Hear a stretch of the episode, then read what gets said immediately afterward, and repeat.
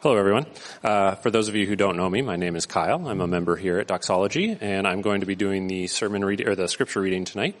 Uh, we are reading out of Psalm twenty-seven today. So turn your uh, Bible to uh, Psalm twenty-seven. If you don't have a Bible, uh, you're welcome to grab one up front. We have uh, uh, several up there for you. That is our gift to you. Uh, or you can always turn to uh, Psalm twenty-seven on your phone, or um, yeah, on your phone. I guess we don't do live stream anymore. Um, so. Uh, so again, Psalm twenty-seven. The Lord is my light and my salvation. Whom shall I fear? The Lord is the stronghold of my life. Of whom shall I be afraid? When evildoers assail me to eat up my flesh, my adversaries and foes, it is they who stumble and fall. Though an army encamp against me, my heart shall not fear. Though war arise against me, yet I will be confident. One thing have I asked of the Lord, that will I seek after, that I may dwell in the house of the Lord all the days of my life, to gaze upon the beauty of the Lord, and to inquire in his temple. For he will hide me in his shelter in the day of trouble. He will conceal me under the cover of his tent. He will lift me high upon a rock. And now my head shall be lifted up above my enemies all around me. And I will offer in his tent sacrifices with shouts of joy. I will sing and make melody to the Lord. Hear, O Lord, when I cry aloud. Be gracious to me and answer me. You have said, seek my face. My heart says to you, your face, Lord, do I seek. Hide not your face from me. Turn not your servant away in anger. O you who have been my help, cast me not off, forsake me not, O God of my salvation. For my father and my mother have forsaken me, but the Lord will take me in. Teach me your way, O Lord, and lead me on a level path because of my enemies. Give me not up to the will of my adversaries, for false witnesses, for false witnesses have risen against me, and they breathe out violence. I believe that I shall look upon the goodness of the Lord in the land of the living. Wait for the Lord. Be strong and let your heart take courage. Wait for the Lord. This is God's word. Thank you, Kyle. Uh, well, good evening, everybody, and happy Father's Day to any fathers with us. I don't see any of our dads. I guess that's what Doxology dads do on Father's Day. They skip church. How dare you? I hope you're listening to this. You th- just kidding. We don't motivate through guilt here, usually.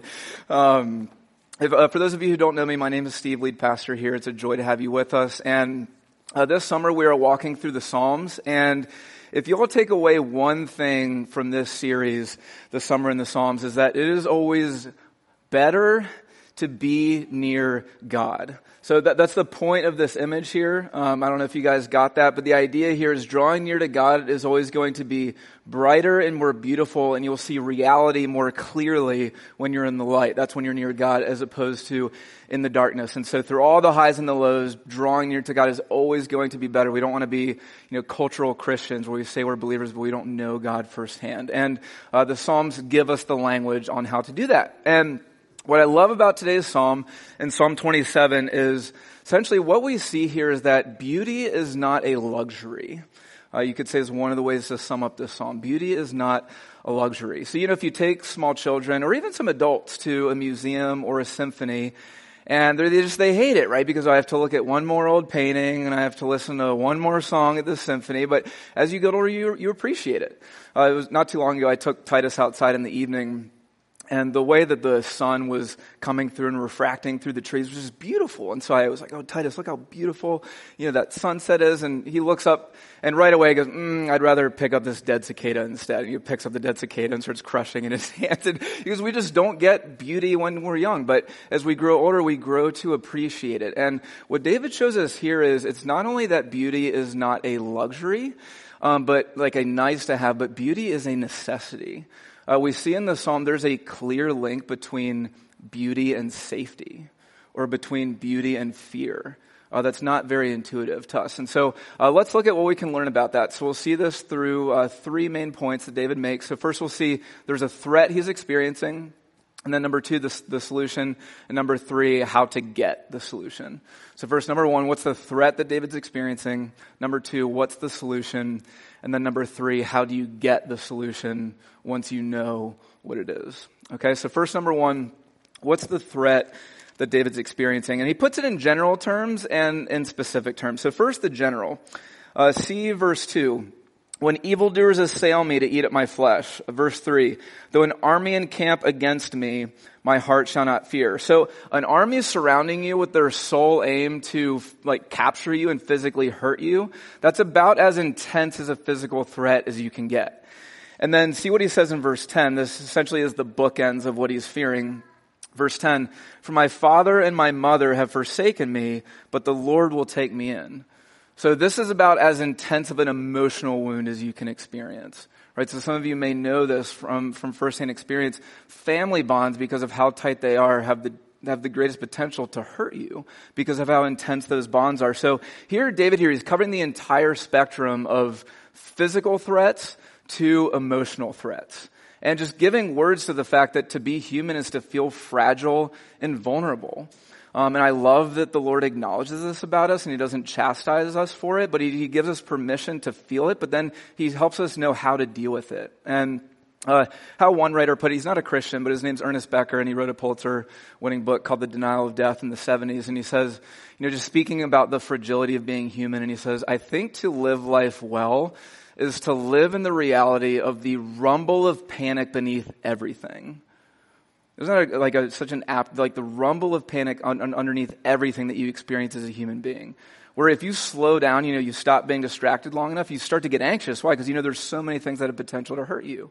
But what David's saying is, I have something that it doesn't matter what's thrown my way, I can face it.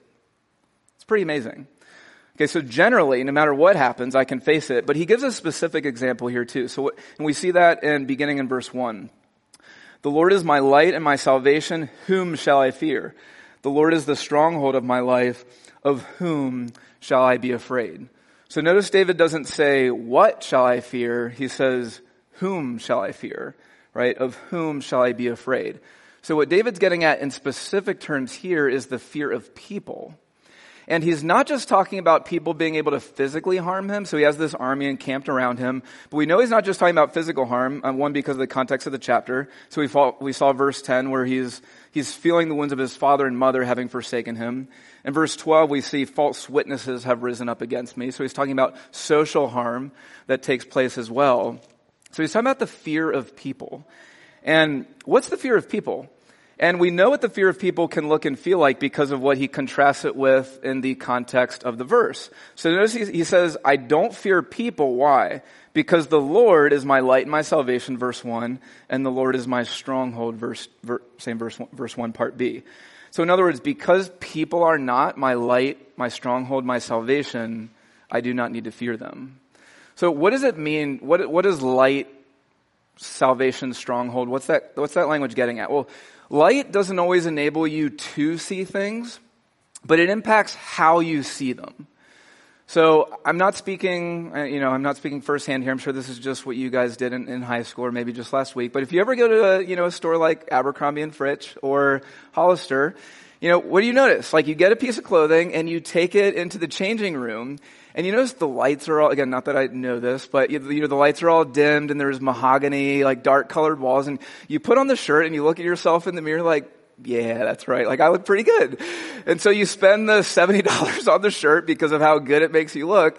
And then you get home and you put it on in your bedroom before going and you look at yourself in the mirror like, oh no, I don't look nearly as as good as I thought it. Why? Because the light is different. Okay, so depending on what lighting you have, it, it it affects how you see something. Okay, so what about salvation? To your salvation is anything that puts you back together when you're in pieces. Salvation is anything that makes you whole. What's a stronghold? The the stronghold is the place or the person that you run to when you're in danger and you know you'll be safe. So think about Empire Strikes Back when the Rebel Alliance is running from the Empire and they run to that base on the planet Hoth. And what was it, Abby? Echo Base? Was that the name of it?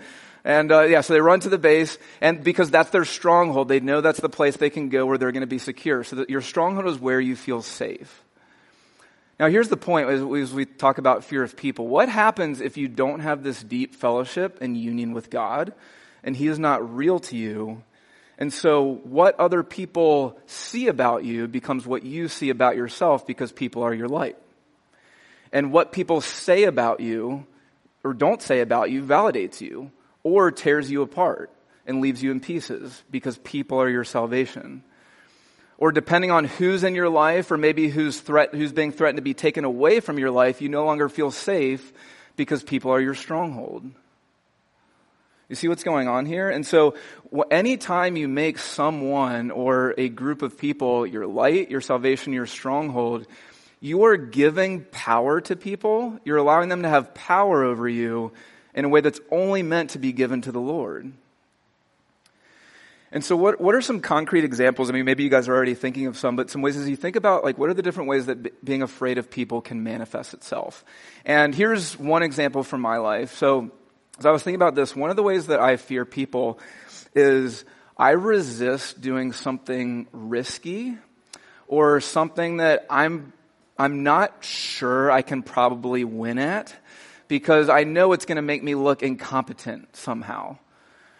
Right, and so this is one of the reasons why I resisted going into ministry for a long time, because in, in ministry, you can't win in ministry, right? Like, like in the same way that you can win as a salesperson or as a lawyer, because, I mean, what's winning in, in ministry? I mean, as a minister, your main job is to maintain a Christ-centered heart and have a robust faith in, in the power of God and the reliability of His promises. And then as you shepherd people, you're literally one hundred percent, one hundred percent dependent on the Lord to do in your heart and other people's hearts what you have no control over. And I was like, that sounds way too risky for me. No, thank you. and, and but yet here we are. So welcome to welcome to Doxology. But yeah, so that's that's one thing. I just I hate doing things that are, are risky because of how if, if other people see me fail, like I'm I'm afraid of that. And so think about some other ways that you might that you might fear people. So one is you might be you might be very concerned about having the right look. Okay, so people seeing you as attractive or intelligent or generally competent. Another way you know you fear people is you get defensive when people criticize you or you have an emotional crisis afterward. Another way you can fear people is if somebody hurt you in the past. Um, so say, be it an authority figure or someone in a particular professional position or a man or a woman, and then you project that anger onto like the same the people in that same category in the present, that's giving people power over you. Maybe you avoid disagreement or any kind of uncomfortable conversation, like the plague, because you do not want somebody to dislike you. Love hunger is a big, big one. Like if you're not married and you always need to be in a relationship because you need to feel emotionally desired or sexually desired, that's giving people power over you that only God is meant to have. Or if you're married, this plays out, okay, giving your spouse power over you can look like, can, can play out a number of ways. It can look like controlling them and never wanting them to be on their own or worrying about what are they doing without you, right? Or becoming bitter. Or or being overly concerned with them validating you or not validating you. So it happens within marriage as well. All these ways are ways that we can give people power of us. So don't just think physical safety, but there are many other ways as well. And so what David says here is when he says, the Lord is my light and my salvation and my stronghold, no matter what life throws at me, whether it's an accomplishment I really want, some circumstance I want to change, or relationships and people in my life, where he's going to go with us is if we don't respond appropriately to these fears and terrors, is it's not just a matter of psychotherapy where we'll have less anxiety and fear, but we're going to be pushed out of living life with Christ and into a, into a state of ambient anxiety and worry, which here's why that's what's why that's so troubling and severe is because worry is functional atheism at its heart. Because worry is you're living as if life is random. Right, that you've somehow been left alone, that God somehow checked out, or that He doesn't care about you. Okay, but when you respond instead to the threats or the longings in your life with the Lord is my light, my salvation, my stronghold, then you can face anything and live life rightly with God. Okay, so that's number one, the the, the basic threat we feel as humans. Okay, just run, runs the gamut. So many things that can happen. So number two, what is the solution? And verse four is key to this entire psalm. I mean, we could do a number of sermons just on verse four. But so look at verse four. One thing have I asked of the Lord that I will seek after, that I may dwell in the house of the Lord all the days of my life, to gaze upon the beauty of the Lord and to inquire in His temple. So know what's fascinating here is David has an army encamped around him. It sounds like his own parents have forsaken him as well. He doesn't ask for God to make the army go away. He doesn't ask for his parents to come back to him. Those are those are fine and good things to pray. God is our good Heavenly Father, wants us to, to ask for things. But see what he says, be, the beginning of the verse. One thing. And in the Hebrew, the, the essence that you get is like one, one, one thing. There's only one thing I ask. So no matter what it takes, no matter what it costs, as long as I can get this one thing. And what is it? It's unbroken fellowship, union with God. And then specifically toward the end, to gaze upon the beauty of the Lord and to inquire in his temple. And it's that word beauty that's key. So if I can gaze upon the beauty of the Lord and have an experience of his beauty on my heart, so much so that it's as if my joy sensors are overflowing, then I feel safe. Okay, so how does that work? So first think about, what does it mean to find God beautiful? Or what does it mean to find anything beautiful? Um, so we talked about it a little bit in the introduction, but think about, you know, so if you are gazing at something beautiful or you are listening to something beautiful, you're doing it because it's immediately satisfying aesthetically to your mind and heart on the spot, right? And you're, you're gazing at it or listening at it for what it is in and of itself. It's not because of its utility. It's not because it's a means to an end. You're satisfied in it for what it is. And so in the same way, to find God beautiful, it's to not go to him just because he's useful, but because he's lovely and aesthetically satisfying for your entire being because of who he is. Not because he's a means to an end. And so I think about uh, just the other day, you know, Titus is walking now. And so I took him out on a walk. And uh, when you walk with a one-year-old, it takes about an hour to go one hundred yards. Because, you know, every two steps, you know, I need to, oh, I need to pick up and examine this leaf. Like, he hasn't lost the joy of discovery. I need to regain that myself, okay? I need to look at this leaf. Or every dog we see, I need to bark at and laugh at. I need to look at that bird and point out that plane. And there's a bunch of dead cicadas that I need to pick up. And so... But it was such a joy-filled time for me to do that. Why? It wasn't because there was an end that we were trying to accomplish, right? Like we were walking to the store to pick up something, or he was helping me with a chore, helping me build something in the home. No, the, the means was the end. It was being with him. And the joy came for who he is in himself. And so it is with God. To find God beautiful is to um, not just find him useful. So as many ancient and dead Christians have put it, a religious person will find God useful, but someone who's been changed by the love of Christ find God's beautiful. And so it's worth it to even pause here and think about, you know, do you find Jesus beautiful? Is prayer boring for you because, well, I tried, I'm just not really getting anything out of it? Well, okay, now you're using God, God right because he's useful or as a means to an end, not because of the pure joy of, of who he is. And so, and when you find the Lord beautiful, here's what it does, and here's how it relates to safety. And the first way it, it helps immensely is, you, when you find something beautiful, it has a way of lifting you up out of yourself. And I remember this was a, what, four years ago or so before um, before we started at the Clarendon campus, and I was so stressed out because uh, I hadn't had a steady income for about a year, and I was still in the process of raising funds, so our family didn't have all the money we needed. Uh, we had never done a church plant before, before we got sent out, so I was scared about that. And I was out with Kelsey's family on a vacation. We were at the beach. And I got up early one morning, you know, six a.m. or something like that, and I just went to go run along the beach. And when I did that, and the it was East Coast, so the sun was rising up on the East Coast. And as I saw the sun hitting the water and I heard the sound of the waves, I, I forgot all my troubles. Why? Because when you see something beautiful, like it reminds you that life isn't about yourself. Right, and your life isn't just this little song that's all about you and often out of tune, but there's a much grander symphony being played that you get to be a part of. Uh, John Piper has a great quote about this. He says, um, oh, he has a great quote. What is it?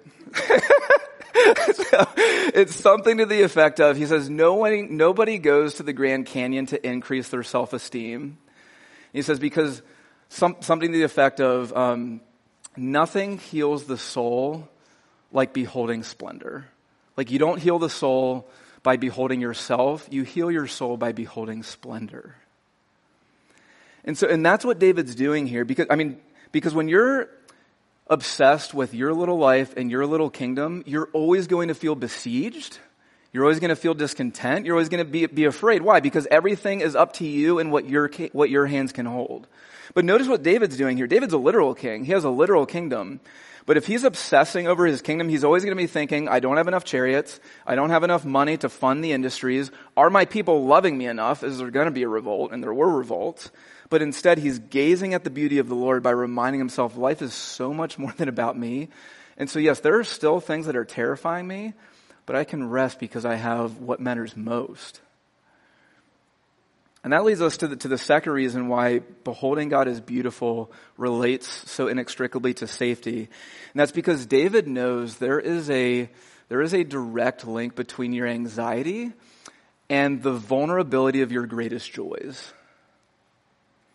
There's a, there's a direct link between your anxiety and the vulnerability of your greatest joys. So you think about what's the greatest fear for most, if not all, parents? If something happens to their child, because their child is one of their greatest joys. So they're often afraid that something's going to happen to their child. So what about a less acceptable but just as per- pervasive as an example? If you are a vain person, what is something that terrifies you? Is somebody looking at you saying, mm, you're kind of below average looking, or you're of below average, inte- you're of below average intelligence. A vain person hates that because why? Like being seen as attractive or intelligent is one of your greatest joys. But what David's saying here is if beholding the Lord's beauty, if he's my greatest joy, I can't lose it. Because God is the only thing that can't be threatened. God is the only thing that can't, can't be taken away. And so no matter what I face, I have the one thing that can't be taken away. And not only that, it's only God who has the metaphysical clout to be your light, your stronghold, your salvation. No human can do that. No circumstance can do that. No accomplishment can do that. Only God and God alone. And David says, because I have that, I'm secure. Because God is not just useful to me, he's beautiful to me. And I can't stop d- drinking in enough of him and being with him. So that's that's the solution to the rumble of panic underneath everything is beholding God's beauty. And you say, okay, that's that's great, but how how do I get that, David? Like I can see I could see how much better my life would be, how much more real God would be in my heart. And uh, for those of you who are feeling this, um, I know I've talked with a few of you uh, lately who've We've had conversations about, and I'm similar to this, where like you long for the experience of God. Um, and for me, a lot of my life too has been, I grew up in the church and I've, I've known things cognitively about God, but so much of my life has feel like I'm, you know, trying to grab on to miss because I want him to feel real. And so David gives us some steps on, on how to get there and actually on how to experience God's beauty. And don't be underwhelmed by maybe how familiar it is, because that's precisely our problem. Okay, so first, what does he say on how do we get this, this sense of God's beauty on our heart? And the first thing we see is constancy. Constancy. So see verse seven. Hear, O Lord, when I cry aloud, be gracious to me and answer me. You've said, seek my face. So my heart says to you, your face, Lord, do I seek. Hide not your face from me. Turn not your servant away in anger. O you who have been my help, cast me not off, forsake me not, O God of my salvation. So David's becoming desperate. And a number of commentators have said that they think these Psalm twenty-seven is two different Psalms that ancient editors like grabbed together and just smushed together, because Psalm one through six is exuding so much confidence. And then all of a sudden in verse seven, it's like David becomes split-minded, and all of a sudden he's panicking, and he's lost the confidence he once had. But to say these are just, they're not two Psalms joined together. The reason why, and this is one of the things I love about the scriptures, is David's giving voice to what you and I so often experience about like how life often feels like a yo-yo with God, right? Where one week you can feel like you're on a mountaintop with him, and the next week you're utterly terrified and he doesn't feel real. So you go from, you know, faith to fear. You go from trust to trouble. And that's what, what that's what's going on here. David's saying, I know this is what I need, but I don't feel you. And so what do you need to do here? And the reason why David became the man that he did, the reason why he was able to face armies, why he was able to face betrayals and everything that he went through, is because David continued to seek the presence of God and the beauty of God, even when he didn't feel like it was there. So you see in, at how he ends the psalm, verse fourteen, verse thirteen and fourteen, I believe I shall look upon the goodness of the Lord, wait for the Lord. So it hasn't happened yet, Like the psalm ends without a resolution because David's just hanging on in naked faith, hoping it will come. And so as you think about what does it mean to be constant in seeking God's beauty, um, at its essence, it's to continue, it's continue to be constant in the things that you know God has invited you into, even when you don't feel like it. And I know for a number of you, if you're like me, you've heard admonitions like read your Bible and pray regularly and be in a community and go so many times that you just don't even hear anymore. It's really good. I've, I've tried it. You know, I do the Bible in a year plan for the first three weeks of every year, and then I fall off the map. And so then I wait till January of the next year and I try it again. And it just doesn't really seem to do much for me. But think about how any relationship works. Think about any marriage. Think about any relationship with a best friend. Is most of that relationship these mountaintop experiences where you're just like gazing into each other's eyes in pure bliss? Maybe some of your all's friendships or marriages are. I mean, not mine. No, but what happens? It's through the mundane, daily, monthly, ordinary things that you do with those people, right? It's the many knocks on the door and goodbye again. It's the many text messages you continue to send with with thoughtful comments and funny comments. It's helping each other find one another's keys and, and helping one another when they're down until be, because of the track record that you get, right, with all those days and days of just ordinary life in their presence is what leads to those mountaintop moments where you're either laughing so hard your belly hurts or you can comfort the other person or, or make them cry or make them laugh with nothing more than a look. And so it is with God. And so for some of you where you wonder, I want that experience of God's beauty.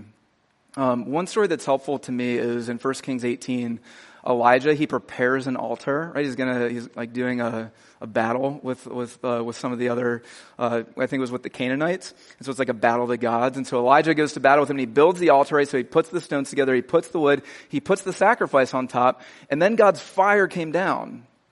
So what happened there? Elijah didn't make the fire come down. God made the fire come down. But Elijah did the preparation for it to happen.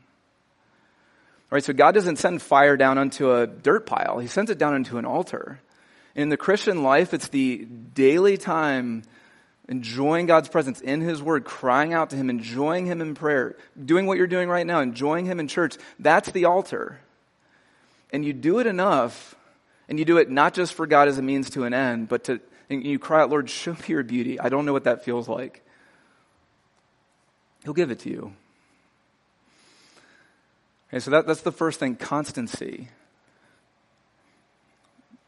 Just like any relationship. Next, what do we see? We see fidelity. Do we want to experience God's, God's beauty in our heart? Fidelity. And then we see that in verse eleven. So teach me your way, O Lord, and lead me on a level path. And this is intriguing because even though David is facing real fears, he's essentially asking, Lord, show me what pleases you. Show me your law.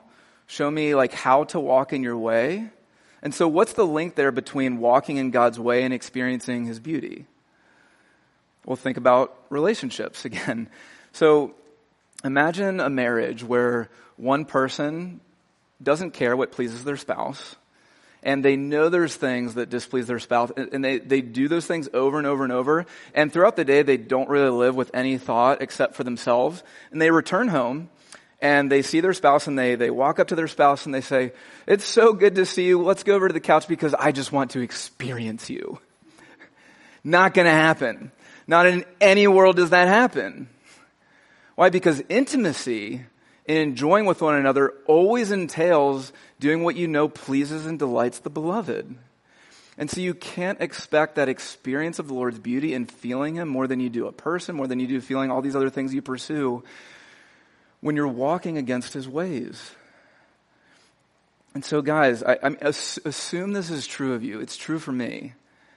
For some of you, maybe the reason why you have never or you seldom experienced this palpable, like overwhelming sense of God's beauty is because there, there's something in your life that you're holding on to and you're, ref, you're refusing to give it to the Lord.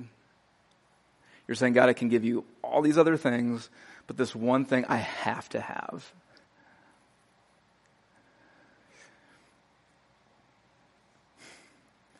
And yet, if, if that's your demeanor, I mean, just in love, you can't Not because God is stingy. I mean, the whole Bible is God pursuing you. It's just, it's how life works. And I know it can be scary to give up something that you're hanging on to. I mean, for some of you, it could be your money. You've never actually given generously of your money because you're scared of what will happen if you do. Right? For others of you, it could be relationships. For others of you, it could be, it could be just the general disposition of wanting to live life on your own terms and for it to be about your kingdom. And the only way you experience God's beauty is by walking in his ways. Okay, and then number three, what do we see? How do we experience this beauty of the Lord? And you need to gaze. This is the final thing we see. You need to gaze. So we see that in the end of verse four. I want to gaze upon the beauty of the Lord and to inquire in his temple. So you know when you see something beautiful, you can't stop looking at it. You can't stop listening to it because it's just so breathtaking. And, and here's what's fascinating. So I talk with a lot of people who, in the church and outside the church, they say something to the effect of, you know, I don't need to go to church to experience God. You know, yeah, I can just, I, I pray... I pray when I want to, and but I'm not really a church-going person. You know how I really experience God? I experience him in creation. So, you know, I, I go to the Grand Canyon. I go to Switzerland. I, I go to this, you know, I, I go to any number of these beautiful places, and that's where I experience God's beauty. And that's true. We saw in Psalm nineteen, right, a number of weeks ago that we, we do and should experience God's beauty in creation. But what David's pointing out here is that's not the primary place you experience God's beauty. So where is it? And we see it in verse four. I want to dwell in the house of the Lord. I want to gaze upon the beauty of the Lord and inquire in his temple. So the temple wasn't built until David's son Solomon came along, but David here is talking about the tabernacle, which was essentially the same thing, uh, same purpose. So inquire in his temple. And then he says in verse six, notice, I'm going to sing and make melody to the Lord. I'm going to make sacrifices with shouts of joy. So where is he experiencing shouts of joy? It's where he makes sacrifices, in the tabernacle. This is amazing. So the thing about the tabernacle is, as David's pointing out, is the tabernacle is where the sacrifices would take place. And this was uh, particularly true in the Holy of Holies. So in the innermost part of the tabernacle, the Holy of Holies was where the Ark of the Covenant was. And on top of the Ark of the Covenant was something called the mercy seat. It was this gold slab. And once a year, the high priest would go into the Holy of Holies and he would take the blood from the sacrificial offering that would atone for the sins of the people. And he would sprinkle it on the mercy seat. And when he did that, the glory of God, the glory cloud of God would come down on the mercy seat. And the glory cloud of God, this was the same cloud that led the Israelites through the wilderness. And at nighttime, it lit up as if it were like a pillar of fire. And so when God's glory cloud, when his beauty comes down over the mercy seat where the sacrifice takes place, do you know what God's communicating? He's saying, absolutely, you can see my beauty in creation. You can see my beauty when you look at the galaxies. You can see my beauty when you look at light shimmering on the waters. You can see my beauty when you see something like a horse galloping over the plains or a hawk riding the, therm- the thermals. But my beauty is displayed nowhere in creation as clearly as it is in redemption. And it's in redemption where you see I'm the most beautiful. And sure enough, in John chapter one, when Jesus Christ appears on the scene, in John chapter one, verse fourteen, it says, Jesus Christ came and he tabernacled among us. He dwelt among us. And then in John chapter twelve, Jesus is talking with his followers and he says, when I am lifted up, he's referring to the cross. He says, when the Son of Man, when I am lifted up, I will draw all people to myself. And you hear what Jesus is saying? It's when I'm at the cross that I will be most beautiful.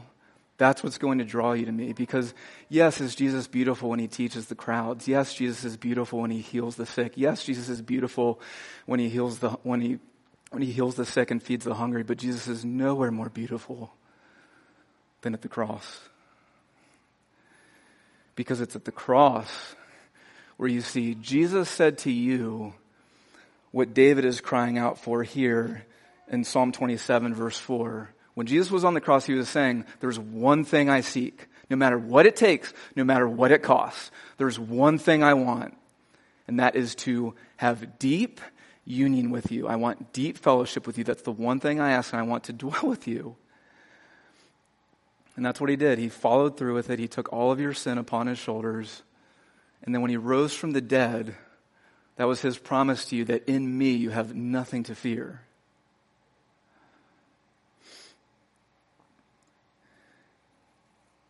Guys, I if that's not beautiful to you, There is no person that's more beautiful than that. There is no circumstance that's more secure than that. And Jesus delights to empower you, to give you every single thing you need to have constancy, to have fidelity, and to gaze at him, so then you too, like David, can say, just one thing I ask, that I will dwell in the presence of God and gaze upon his beauty forever, and you'll be secure. Let's pray. uh, Heavenly Father, Lord, I thank you so much that you aren't just that you aren't just powerful, and that you don't just give us things, but that you're beautiful. Um, Lord, and I pray that David's prayer will be the prayer of mine and the prayer of each person in this church, Lord, that the main thing we want, uh, whether we feel like we have it now or even if it's a longing we feel like that we've never experienced, is to see and taste you as beautiful. Will you give that to us, Lord? Uh, help us to prepare the altar in various ways in our lives. Um, I want that. I want that for me. I want this for each person here. Thank you for your promises to us and sealing them through Jesus Christ. It's in his precious name we pray. Amen.